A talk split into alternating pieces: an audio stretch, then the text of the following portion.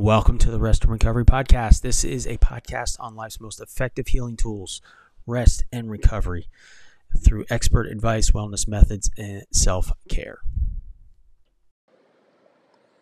Hello, hello, everyone. Thank you for listening. And before we jump into this next episode, I wanted to share with you the release of my first and of many courses, and this is a free one, and it's based on sleep. As you know, this whole podcast is rooted in my own historical challenges with sleep and decided to learn more about it. And I've put together the beginnings of a number of things that will be coming out this year and in the future. And this first one is free, and it's Your Best Sleep Blueprint. And it's a great framework to get you started to launch into reclaiming your sleep and reclaiming your health. Uh, this will be a great Kickstarter, and uh, I hope you enjoy it. Please check out bestsleepblueprint.com. That's bestsleepblueprint.com. It's free, and I would encourage you to join in. It's just eight videos, and share it far and wide because there are a lot of people out there struggling with sleep and I would love to be able to help serve them in some way. So thank you for listening and enjoy this next episode.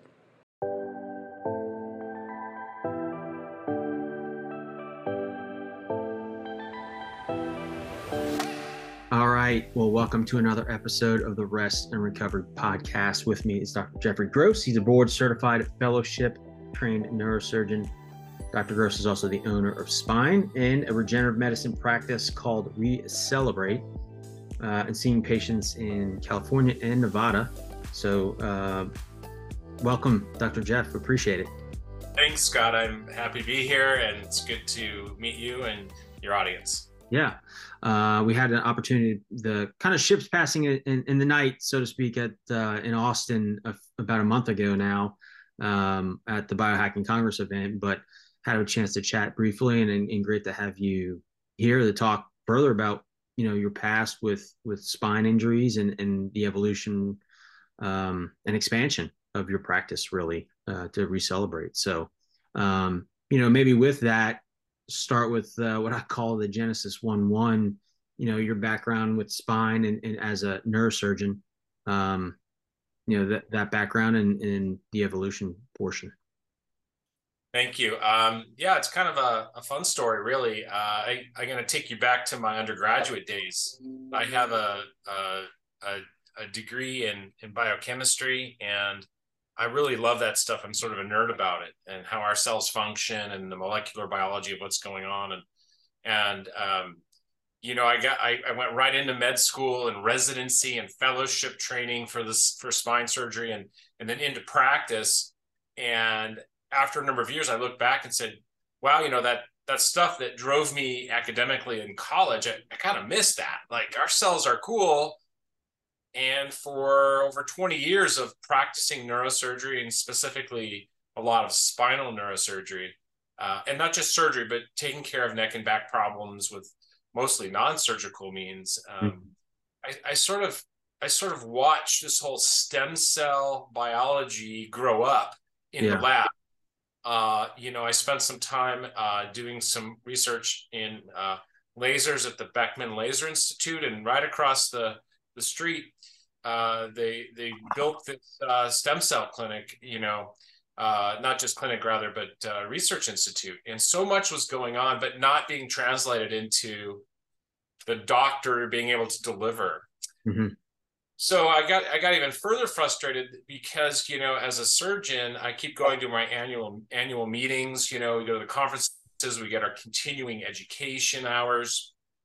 Not a lot has changed, right? I mean we're we're still doing the same kind of surgeries with some slight improvements along the way or a new you know bell and whistle on a on a screw and rod or something but patients come in and it's a modern world and we catch problems earlier we catch them at a lower level you okay. know instead of waiting for someone to be bedridden we have patients with nagging back pain or neck problems or what have you they don't want surgery and i i, I you know I, I said well you know if, if the if the therapy didn't work and the medicines didn't work and, the maybe some injections didn't work. You know, I, mean, we we're really you're in that big void of, well, yeah, you're not quite ready or bad enough for surgery, but this is really getting at you. And that's where I think out of frustration, I said, uh, I and and watching the science happen and read about it, I went back and I retrained and I, I read and I learned. And um, there are applications of regenerative medicine, of stem cell medicine to help people. And I'm applying that not now, not only to my chosen field of spinal neurosurgery, right. but other things that I never thought I would be doing. So I'm treating all kinds of, of, of different things. Well, that's a great overview. And I think the, the thing I liked the, what you said was um, being a continued learner and that not, and, and going back to the, the basics, so to speak, or the foundations that we kind of have to, no matter where we are in our life, to go back to that because kind of like watching a movie, you you see a scene differently when you watch it like the second or third time, right? You don't you miss the joke or whatever, and you know, plus you have the tenure of life and having experience, and then you re see it through a different lens. That's totally fair. Yeah. Anyway, I, I could say it's it's way more rewarding and fun now, and I have something to offer in addition to the traditional stuff. Yeah. And maybe better in some ways than some of the traditional things that some of my colleagues yet haven't adopted. So I, I like to be that second opinion or, hey, let's try one more thing before you have surgery, you know? Yeah. Yeah, no, it's a it's a great point because I mean, you know, I've had some systemic back challenges myself, but you know, you're like you said, there's there's a lot of people. How big of an audience would you say that uh, let's say audience but like demographic of people kind of in that messy middle that impairs life right? It's it's degrades their their quality of life um, challenges. Well uh, let's let's just take low back pain. Uh, it uh, it's it's a very big disability driver in the country meaning many people miss work or affects their life in some form. Uh, like you said, I mean, I've had an injury. I've, I have some, uh, depending on how long I stand.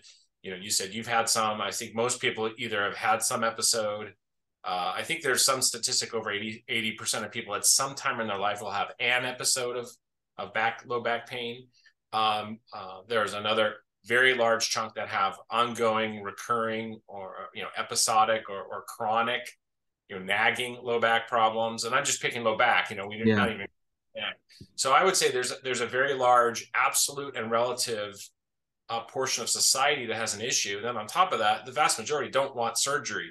Yeah. Uh, I went back and looked statistically at my own practice and found that less than 5% of my encounters with people were surgical. So that means 95% were non surgical.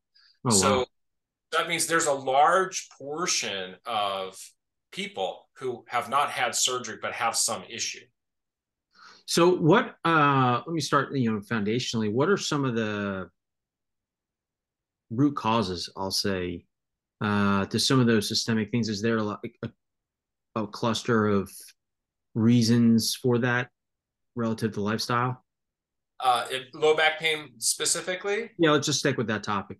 Yeah, I think that's that's a good topic. We could the other ones might parallel it, but low back pain is ubiquitous.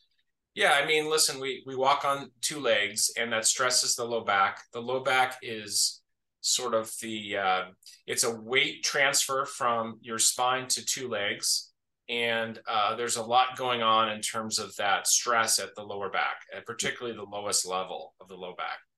Um, plus, we we lift and we bend. Uh, we we don't train our cores and low back uh, part of the core. I want to make sure the core is all the way around us, not just the front, um, properly. Um, I mean, some do. Don't get me wrong, but uh, as a society, we're sitting.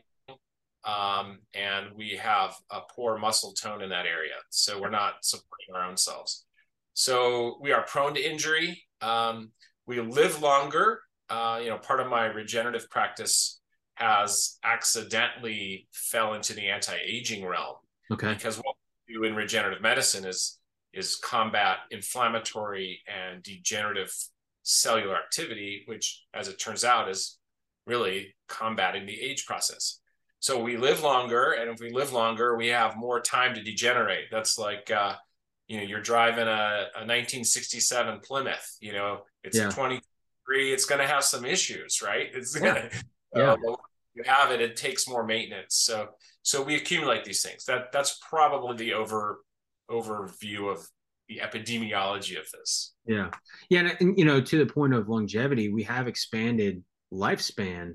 Uh, but you're hearing a lot around, and I think where regenerative medicine comes into play is probably on the health span aspect of it. Is like we're living much longer, but it's almost like we're stretching the band aid out further, which makes it thinner. You know what I mean? Perfect. Yeah, I mean, it, we have to fill our lifespan with healthy time, which is health span, right? So Right. we want health span to fill most of our lifespan, and that takes work, takes effort, it takes uh, strategies, it takes hacking, biohacking. That's where we get there. So maybe let's unpack that, or, or you know, what was your, you know, as you dug into the the cell aspect, you explained at a high level, you know, what were some of the things that you saw at, to be promising, um, and and really for you to launch, you, you know, recellebrate.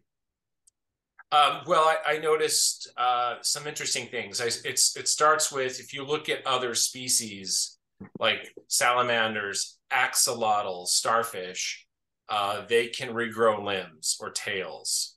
And then I read a paper um, that children, human children under the age of five to six, if you cut off just the tip of the finger, Sponsor who has been supporting me for some time now is one of my favorite supplement companies, BiOptimizers. So, you know, BiOptimizers, they use plant based, research backed information. The key around this, and as you know, we talk about here on the Rest and Recovery podcast, stress. Stress is the common denominator across all the things when it comes to health and being able to manage stress well.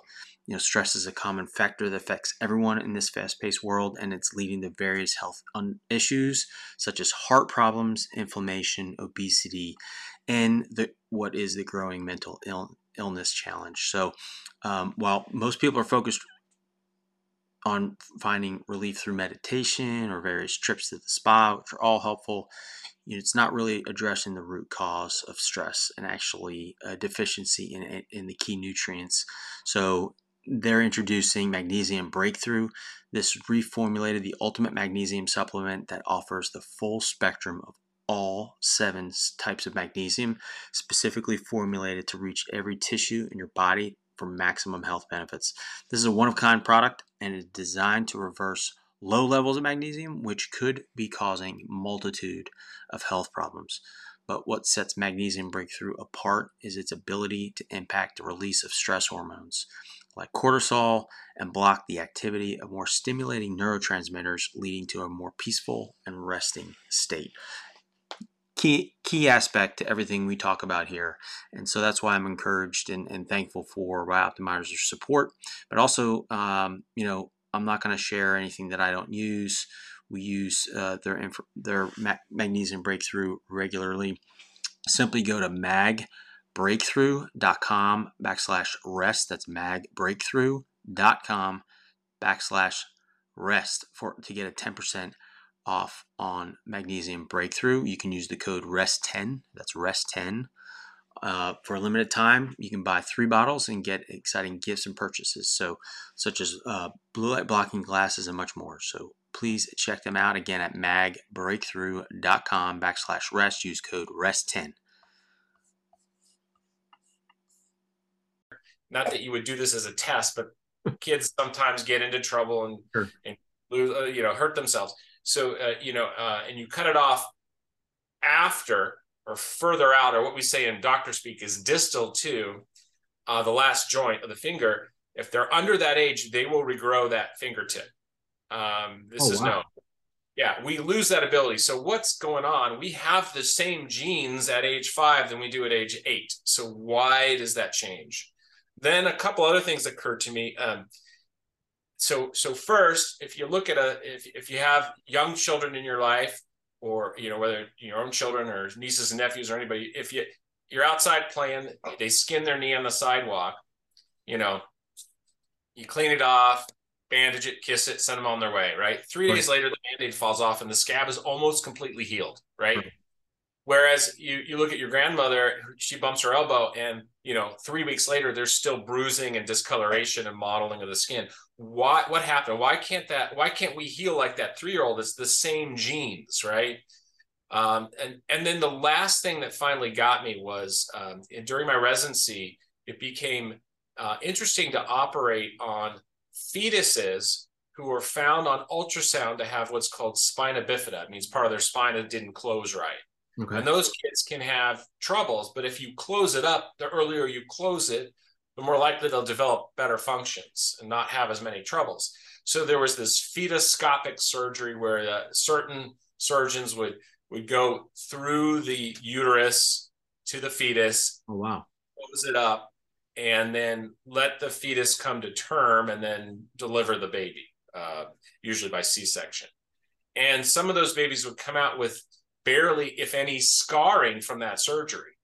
So, what's so magic about the amniotic fluid? What's yeah. so magic about the more youthful you are, the more regenerative capacity you have?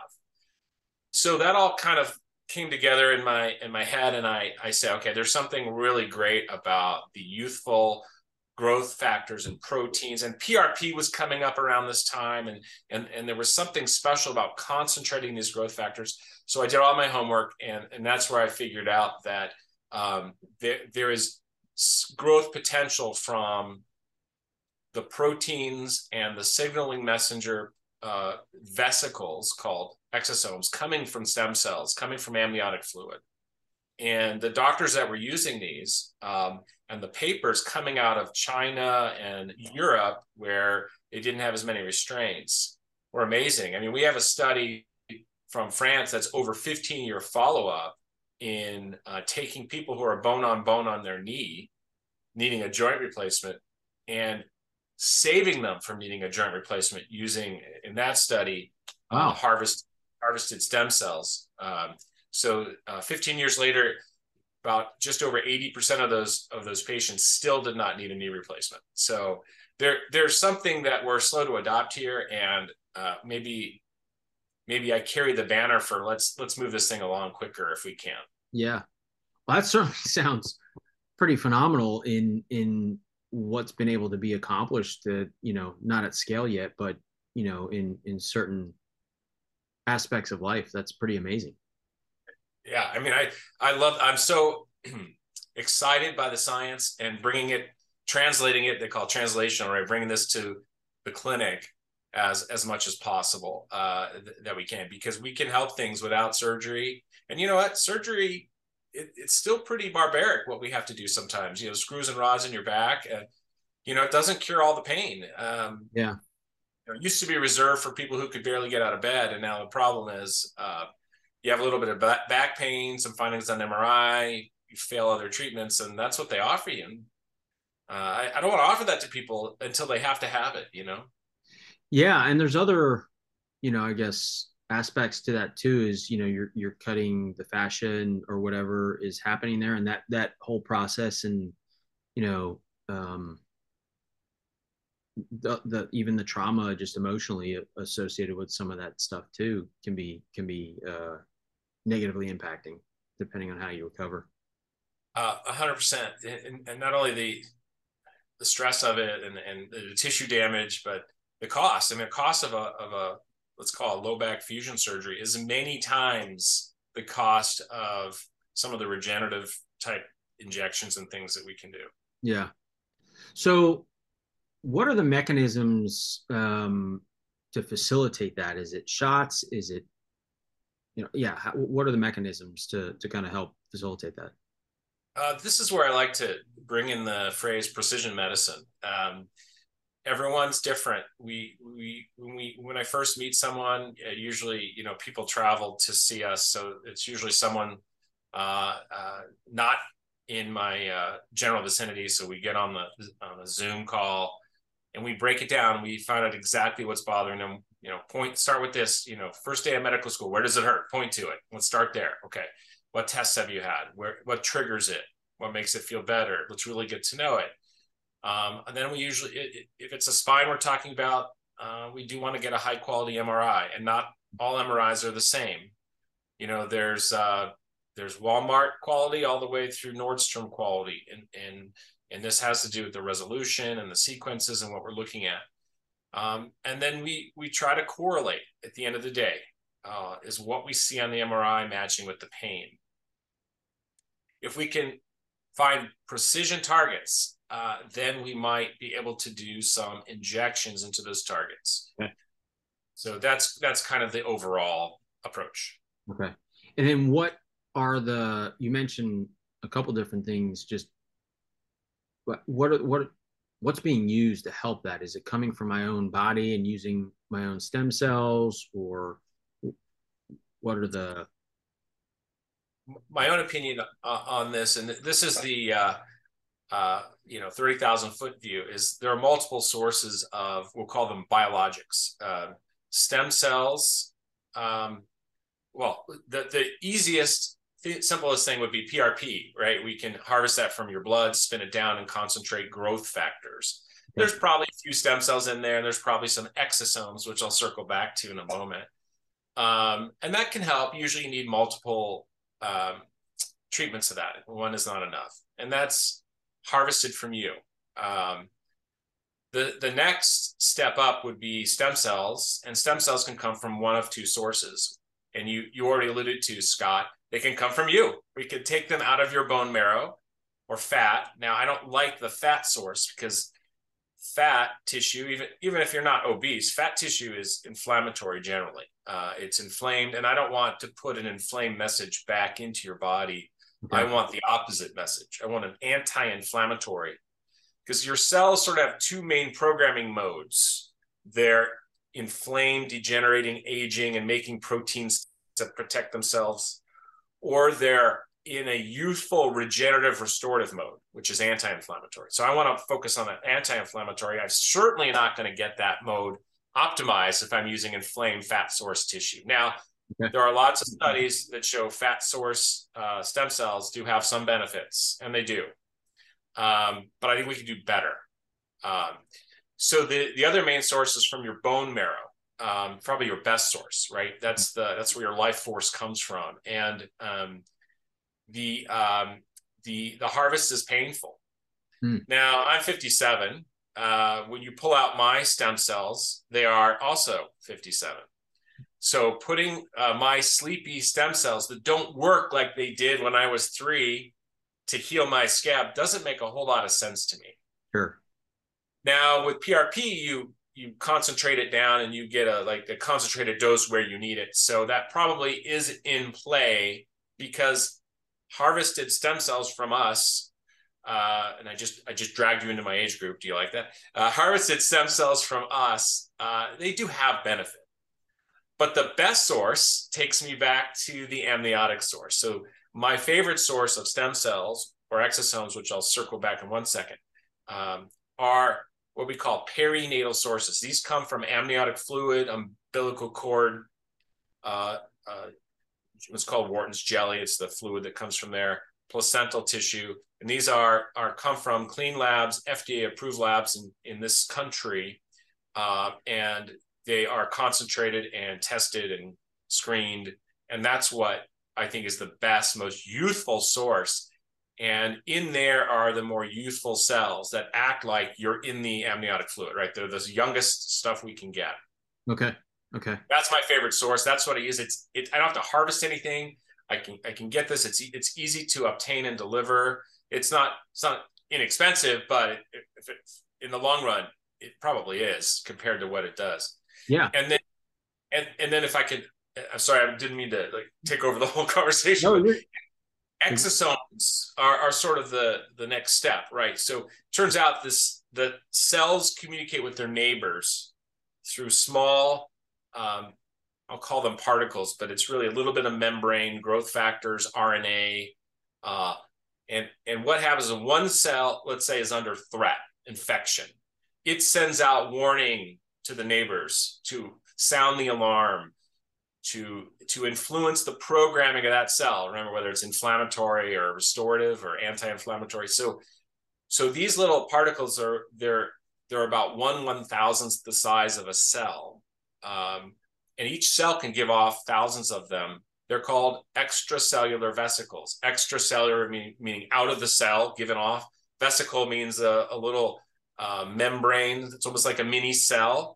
Um, so we can now use these exosomes for short mm-hmm. uh, from the amniotic fluid source, highly concentrated, um, and give a dose that's perhaps superior to a stem cell dose because of the concentration. Wow.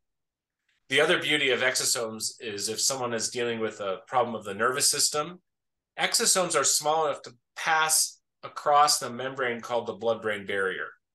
That and that's a protect, you know, the brain and spinal cord are protected in addition to being protected in our body through this membrane. Exosomes are small enough to pass through that filter. Uh, stem cells are not. So I've been a bigger fan of exosomes being a very efficient delivery of, of a signal to tell your cells and your own stem cells to wake up and act like they used to when they were three. That's pretty incredible. So let me ask you this. So with the stem cells and the exosomes, can you mentioned nerves? Can the stem cells help regenerate nerve endings and things of that nature, or so scientifically, yes, um, there is. We're now known. And when I trained, we we didn't think so. We thought the brain, you know, once you lose brain, you you're done, right? You yeah. that, that those cells don't grow. There is something called plasticity, where other cells might take up the function or have to relearn. You know, you watch enough movies about, you know, injuries, and you you know people have to relearn how to walk. Well, it turns out there is there is regeneration within the nervous system. Uh, we are now seeing that, um, and and I think we're going to continue to learn more about that through regenerative medicine, um, through different types of different types of cells. The nervous system is made up of nerve tissue type cells and supporting type cells. So the typical stem cells and exosomes that we use are called mesenchymal. Uh, and that means they come from sort of the connective tissues of the body, which is why they're great for bones and joints and muscles and ligaments and things like that, okay. uh, and other organs and things.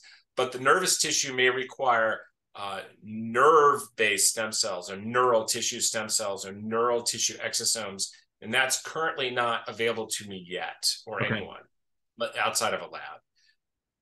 So that's being explored and trying to. That would be like because you see the rise of a lot of chronic diseases and it seems there's a, a big correlation to the, the neurological aspect of things. And you mentioned the blood brain barrier and and that connection to to the brain and the nervous system.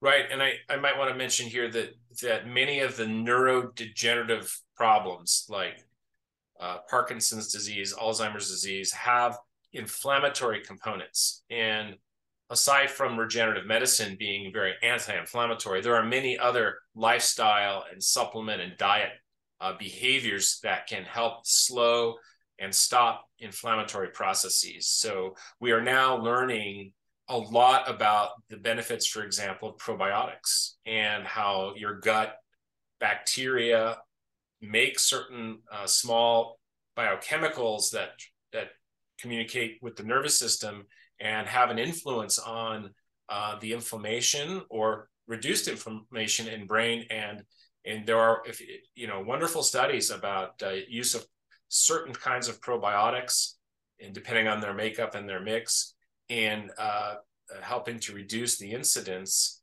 uh, and the progression of Alzheimer's disease, Parkinson's disease, uh, other neurologic problems. Most of the degenerative oh. diseases of the body are inflammatory diseases. And vice versa, anything inflammatory degenerates more rapidly. Think about a joint. If you have an old joint injury, you have you develop what's called osteoarthritis. And itis means inflammation. Okay. End of a word like tonsillitis is inflamed tonsils. So mm-hmm.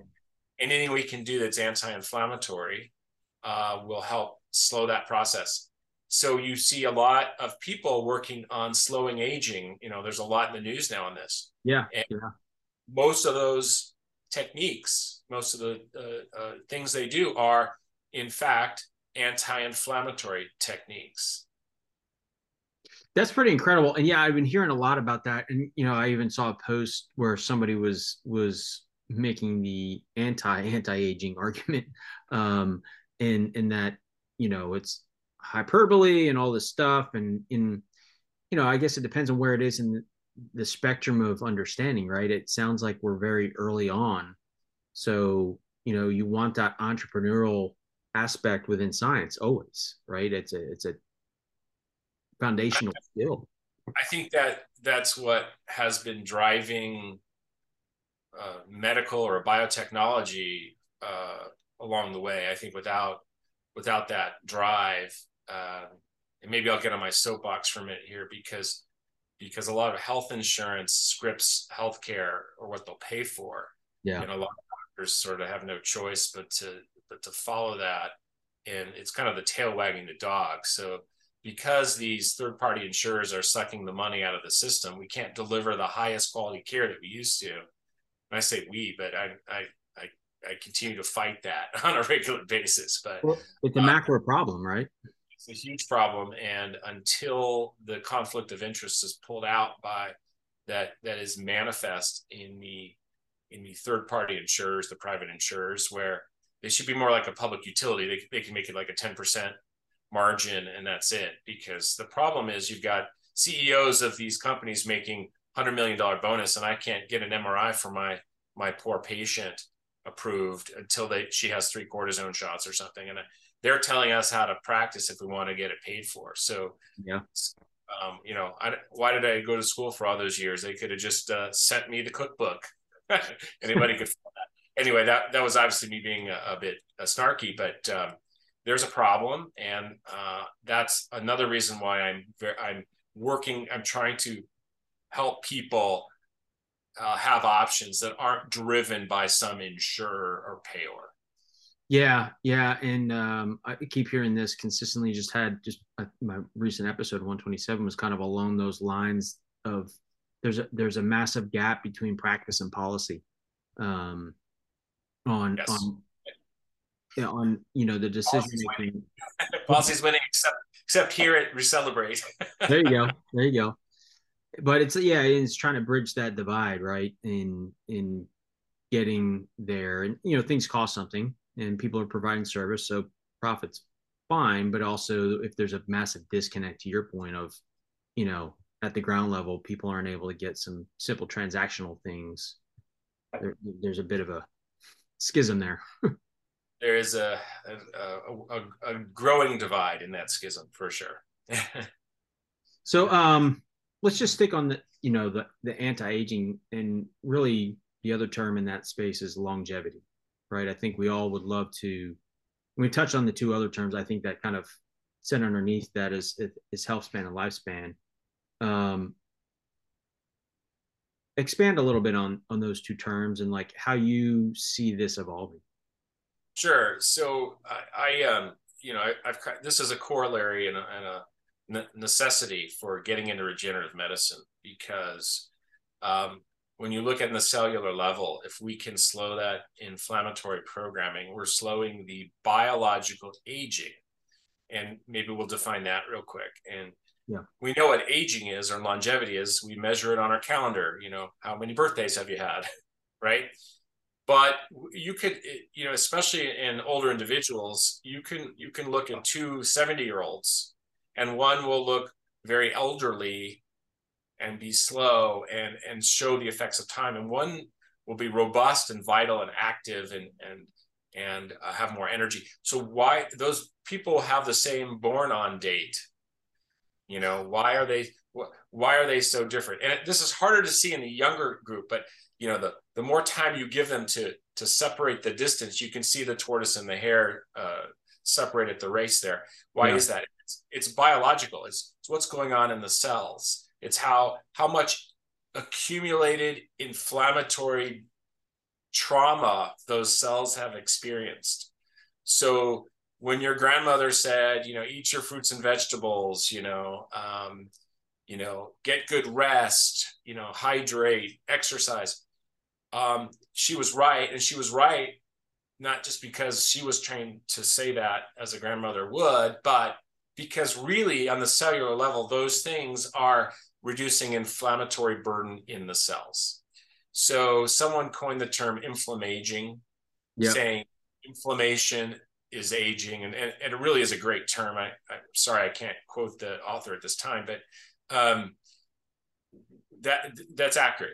As we inflame, we age, and as we age, we inflame, and disease gets dragged with that. So accumulated inflammation uh, goes towards disease, cardiovascular disease, diabetes, uh, acquired diabetes rather, um, which is called type two, uh, Alzheimer's disease. These are inflammatory diseases. Things start to not work at the cellular level, and it, knowing that and making the right strategic lifestyle choices and changes and hacking, um, one can game that system to have not only more lo- longevity because they have more, it's they're more slowly acquiring that inflammation. Yeah. But they can fill that longevity with more healthy years. So there are these biological age tests. There, there are different ones out there, and they look at markers and changes within within your cells. So okay because if you put a cell under the microscope, you don't know how old that cell is. You don't right. know its birth date. But we can measure through these different types of tests, and they all correlate very well uh, with each other. We can correlate how much accumulated damage that cell has, and that damage is now we have they, we have enough statistics to correlate that damage with a relative age. So people do biological age tests, and they see maybe the you know their lifestyle you know a 40 year old might be 48 in biological years and whoa i better make some lifestyle changes you know maybe not drink so much uh, get some more exercise get out of my chair more uh, eat more you know real you know food fruits and vegetables less processed i mean we uh, you know part of my anti-aging consultations we go over the whole thing supplements whatever so and then six months later, we can repeat that biological age test and you can see movement. You can see age reversal through biological age, not through calendar age. So um, that is the ultimate biohacking. That is helping someone fill their, increase their lifespan and their health span within it. That's incredible. So, so how the challenge I get, not challenge, but like what I was referencing earlier, I heard somebody really challenging this idea, right? That we can't measure this stuff right now. It's not proven, blah, blah, blah. Sounds like you just kind of contradicted that statement, but um, how uh, new are some of these tests and understandings to, to kind of assess that? The tests have been around a few years, um, but they've been accumulating data for many years. So, um, you know, uh, a result is only as good as the data it's built on. So sure. they have enough uh, in their cohort, you know, um, in terms of looking at people's actual age and their biological age, and they can now correlate and follow people longitudinally and and and reproducibly. Yeah. So okay. So plus, um, even if it's not hundred percent absolute, but it's a trend and it helps people make the right changes, then great. Um, and it's kind of gamifying the system, right? Like how young can you get? Right, right. And I guess at the end of the day, too, like there's going to be not just the science, but the subjective. Like the the the client is going to feel better. They're going to have more energy. You know, you're going to have that. So it's gonna it's gonna show up in real life, not just on some test. hundred percent. Um, you know, the the problem is the symptoms or how you feel take. They're slow to notice that, right? It, yeah. It's people like a good metric. Like if if I don't know if you've had anyone on that does uh, you know wearable tech or or does like HRV heart rate variability. I mean, yeah. I would love to to do a, a study where we have the biological age test, we make some lifestyle changes, but we also track HRV. That would uh, be a cool overlay. That would be really. I, I think it would, and if you, li- I do listen to some of the podcasts from from the HRV people, and the, the statistics are amazing. You know, people can see their, oh, well, I've got to change here. I'm, I'm getting sick, or oh, uh, you know, I stayed out too late. I better go easy on my training day, whatever. You, you, we, we can tweak and biohack and continue to get better at things um, that that you know traditional clinical medicine has not provided us in terms of knowledge and um, application for decades. So this is this is kind of a boom in biotechnology. It comes from the regenerative side. And um, it's just exciting. It, it's like my chapter two. I'm, I'm excited again. I'm a bit of a, nerd, a, bi- a biochemical nerd of sorts. So this this uh, this soothes that part of my brain. But uh, I, I just love it. I hope others do too. Yeah, I mean, I I think uh, most people will love the result. to, yeah. all all your passion and i that's huge i, I love the fact that you're um, again the continuous learning model uh, to help you know the medical community and, and find better ways to do things like you started that in your career path from a surgical perspective and it, to your point not that it's irrelevant but it's maybe um, more tactful on how it's applied. And there's other mechanisms to to help with that. Yeah thank you.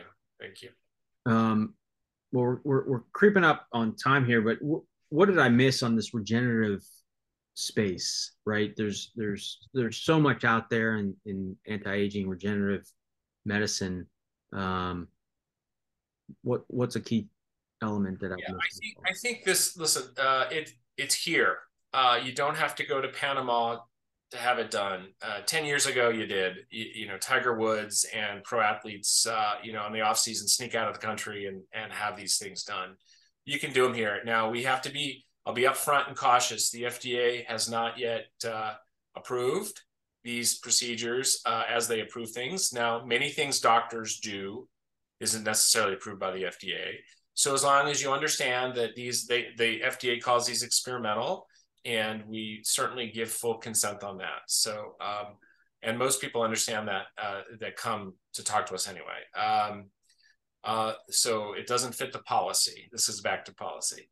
Um, certainly, um, big pharma doesn't want this to happen. It'll put them out of business uh, in some ways. Uh, and it'll be a slow adoption of this in terms of you know policy and and, and that kind of thing and payment. Yeah.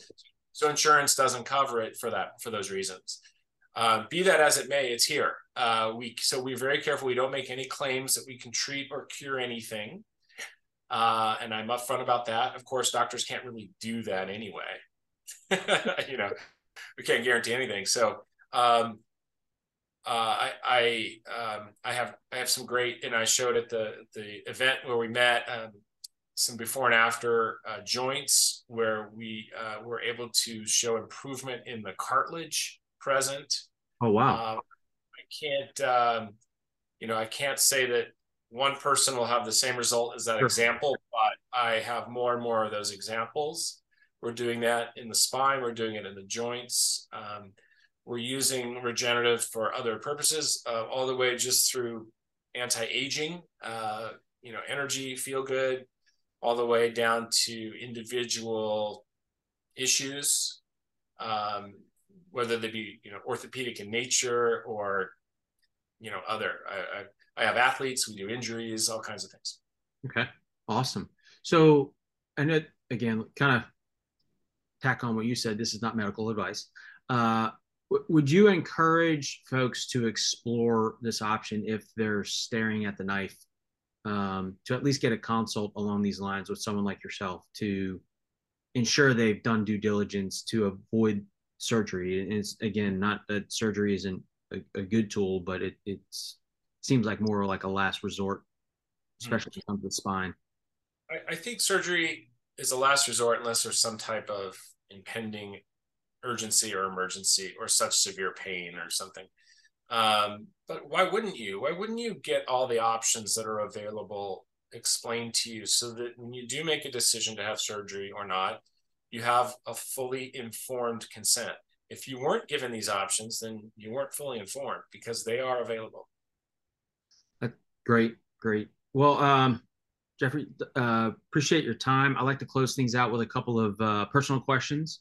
Sure, so nothing too too strenuous, but what are you reading right now? What am I what am I eating right now? Reading. Reading. Oh, uh, so uh, right now I'm reading scientific articles every morning because I'm working on a book. Oh, uh, cool. The book is called Young Again. It is uh, probably 60% done. And it's a how-to guide of anti-aging all the way from sleeping, breathing, supplements, all the way through rapamycin, metformin, regenerative medicine, uh, exotic herbs, things like that. So I know I copped out of your question because I don't have a book in front of me right now, but uh, well, that's all right. Yeah, that's what you're reading. Research yeah. papers. All right. What are you listening to right now, be it music or podcast? So I'm a podcast guy. I'm a big fan of um, uh, the Whoop podcast. I mm-hmm. listen also to um, um, of course, her name isn't coming to me right now, but uh, shoot, can I look at my phone and give you the best answer? I want to be Yeah. accurate. Absolutely. Deserves a shout out from. Uh, here it is. It's Rhonda Patrick. She's Oh, my okay. she's my uh, biochemistry friend, and she has excellent content. It's thorough, it's researched, and usually a great summary. Um, she has great. If if you're interested in one of my favorite biochemicals is sulforaphane, and she has a great podcast on how she deals with her broccoli sprouts. So if you could take one little tidbit for biohacking away, get your fresh broccoli sprouts. They call them microgreens at the store, and uh, they're in the they're in the like you know fruits and vegetables area. Yeah. Put them on your meals, your sandwiches, your salads. You got to chew them up to activate them. Chew them good, and and they're they're good for you. Cool. You know, we've been looking into the microgreens because you can re- easily grow them in your home and and around. So uh, cool. All right, uh, last one. What's your go-to rest and recovery method? Uh, so I'm a big fan of sleep, um, good sleep. So cold room, um, uh, dark, um, turn off your screens well in advance, 10 good deep breath, um, and um just, just, you know, make sure you're getting your full restorative sleep and REM cycles and dreams and stuff. A, a real, a real quick side corollary is when I at the end of med school and residency and early in my practice, I was taking call, and sometimes that call was two nights out of three. Uh, you know, you're on the first call, then you're the second call, then you're off. Uh, I wasn't dreaming. I didn't dream for 12 years, and I wasn't dreaming because I was either on call, so not really sleeping much, being woken up during the night, or in that third night, just so ready to be woken up. Like it, you you sort of get uh, attuned to that. And at some point, uh, after a number of years, I stopped taking call except for my own patients and um, stopped taking emergency room and trauma center call, really. So uh, I noticed that I was sleeping without being interrupted. And after a while, I started dreaming again. And that's the REM cycle. And that's part of the res- restorative sleep. And there's, there's a, we could do a whole podcast on the waves of the brain going on and how that's Yeah. important. Sleep, rest, recover. Awesome, awesome. Well, Dr. Jeffrey, appreciate it. Thank you so much for all you're doing, and uh, be well. Thank you very much.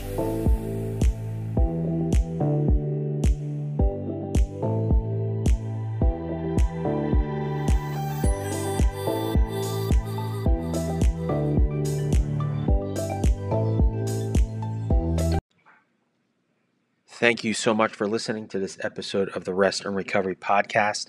Please share this information far and wide, rate, review. Would appreciate all of the support, uh, and thank you so much for listening. Uh, you can also check out episodes on any of your favorite podcast platforms, such as Spotify and Apple Podcast, or you can check out the website at www.berestedbewell.com. Thanks, and have a great day. Hello, and thank you for listening to the Rest and Recovery podcast. Thank you for listening as always and sharing the content. And in order to make all this happen, um, it does require some resource, and I am fortunate to be able to introduce uh, two sponsors that are supporting the podcast to make this happen. So uh, please check them out. And first, I want to introduce Fitt Insider. It's F I T T Insider. Uh, if you're obsessed with health and fitness as I am, then you'll absolutely love Fitt Insider. I've been following them for close to a year now and uh, subscribe to their free newsletter. It's packed with industry trends, news, tech, startup information, and much, much more. Um, you know, anything from wearables to health optimization to what's new, what's trending in the market to what are the key staples? What are the big companies doing to pivot, expand, and grow to advance the health and wellness market? And, um, you know, Fitt Insider, F I T T, again, Fitt Insider is a tremendous resource for that. Not to mention, uh, they have a weekly podcast. They offer a jobs board if you're looking to get into the health and wellness space as a career pivot. They also have an investment fund and other resources for those in the health tech space for operators. So, trust me, if you're looking for something to really understand and have a finger on the pulse of the health and wellness market, fitinsider.com is definitely the one to bookmark. So please check them out. Link is in the show notes, and I would encourage you to go check them out. Thank you.